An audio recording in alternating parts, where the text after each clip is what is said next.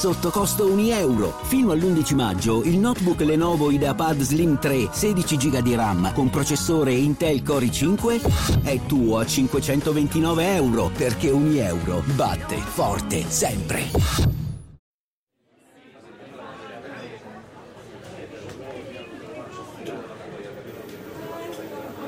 Il ministro delle tecnologie e dell'informazione indiano ha scritto a tutti i social media ordinando la cancellazione di ogni contenuto che citi l'espressione variante indiana in relazione al Covid-19.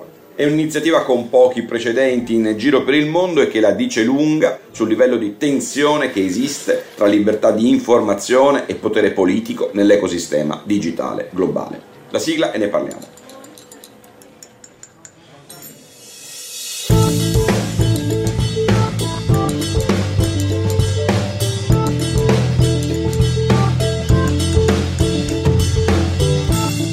Il governo indiano, l'Organizzazione Mondiale per la Sanità non ha mai qualificato nessuna variante del Covid-19 come variante indiana e dunque la circostanza che pure rimbalza online da settimane secondo la quale esisterebbe appunto una variante indiana del virus è completamente falsa. Esisterebbe semplicemente una variante isolata prima che altrove, con più frequenza che altrove. In India, che tuttavia la stessa Organizzazione Mondiale per la Sanità avrebbe scientificamente definito B1617 tanto sarebbe sufficiente, secondo il governo di Nuova Delhi, per imporre la cancellazione dell'espressione in questione dall'universo online, già che la sua circolazione lederebbe l'immagine della nazione e, aggiungono i manigni, soprattutto quella del governo già da tempo destinatario di numerose critiche per la gestione della pandemia.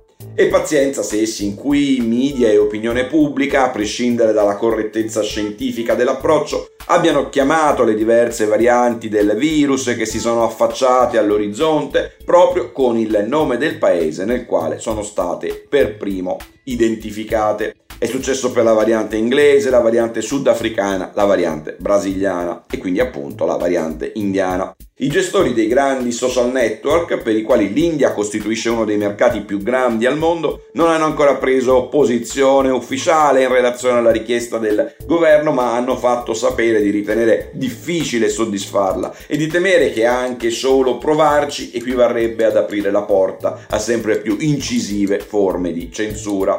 E in effetti è difficile non condividere questa preoccupazione. Se si riconosce a un governo il potere di ordinare ai social media di impedire ai suoi utenti, ovunque essi vivano, e ai media del mondo intero, di usare una determinata espressione o almeno di impedire la circolazione di post, articoli, servizi televisivi e commenti contenenti tale espressione, senza tanti giri di parole, si legittima una forma di censura di massa della cronaca, delle idee, delle opinioni, che riporterebbe le lancette dell'orologio indietro di decenni. E questo per tante ragioni diverse. Innanzitutto perché nella sostanza si contesta ad una persona, un giornalista, una televisione, il diritto di usare un'espressione senza alcun contraddittorio. E se qualcuno fosse in grado di dimostrare che a prescindere dalla definizione data e dall'Organizzazione Mondiale per la Sanità esistono solide basi, magari anche scientifiche, per parlare di variante indiana, e poi perché non ci si deve mai stancare di ripetere che tocca solo a un giudice o a un'autorità indipendente ordinare la rimozione di un contenuto che rappresenta esercizio della libertà di parola di qualcuno all'esito di una valutazione terza e imparziale e che tale rimozione non può mai invece essere ordinata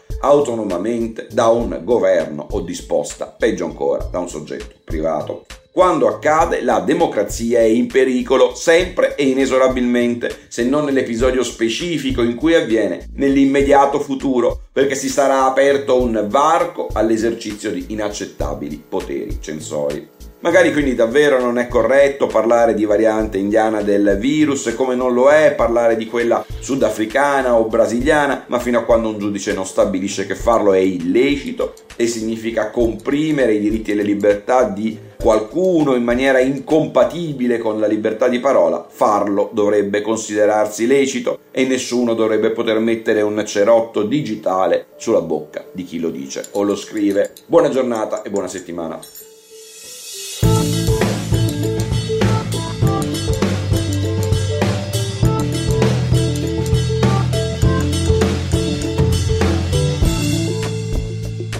Governare il futuro di Guido Scorza è una produzione Jedi Visual per Huffington Post.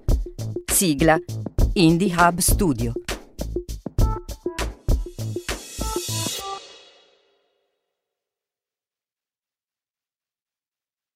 Sotto costo 1 euro. Fino all'11 maggio lo Smart TV LG OLED Evo Gallery Edition 55 pollici più il piedistallo insieme a 999 euro perché 1 euro batte forte sempre.